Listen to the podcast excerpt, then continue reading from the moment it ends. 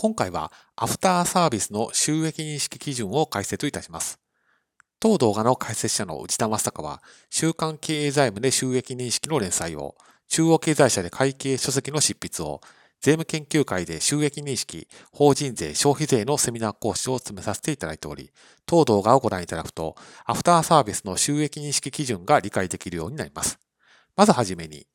アフターサービスって何なのかというと、製品を販売した後に、ま何か不具合があったとかで修理の保証リクエストに答えると、まそれをまアフターサービスというような呼び方をすることになります。じゃあ一方でこのアフターサービスについて、保証について会計基準ではどういうふうに言っているのかというと、合意された仕様に従っているという保証というものと、保証サービスとこの2つに分けてルール決めがされています。じゃあこのアフターサービスについてどちらに該当するのかを判定すると。これが収益認識会計基準でのマフターサービスの検討ポイントということになります。次以降ではそちらについて解説をしていきます。まず、会計処理への影響はこちらの通りです。仮に合意された仕様に従っているという保証に該当すると、取引価格を分けずに引き当て金処理をすることになります。ですが、例えば、1万円だったら1万円全額が製品を引き渡した時点とかで売り上げということになって、保証で発生するコストについては積もって、それはま引き当て金処理をすることになります。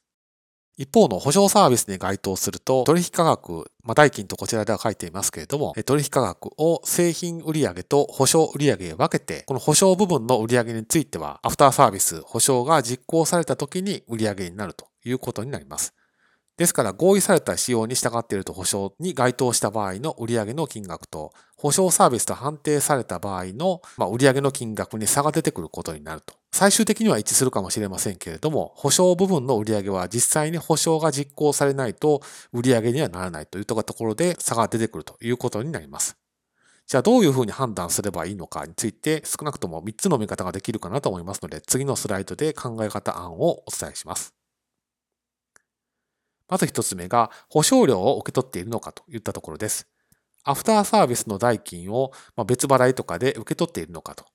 もし受け取っているんであれば、それは売り主側としては保証サービスというような考え方をしているというふうに考えるべきでしょうから、こちらでは保証サービスの前提で収益認識をすることになるというふうに思われます。では、そういうような代金と明確に言っていなかった場合どうするのかですけれども、約款とかを見てみると、別代金として受け取っていなくても、ま、保証料として受け取るといったような文章がもしそこに書いてあるんであれば、本当の趣旨が書いてあるというような見方をすることができるというふうに考えるべきかもしれませんので、まあ、事実上保証サービス料として受け取っているというような考え方をするのが妥当じゃないかなというふうに思われます。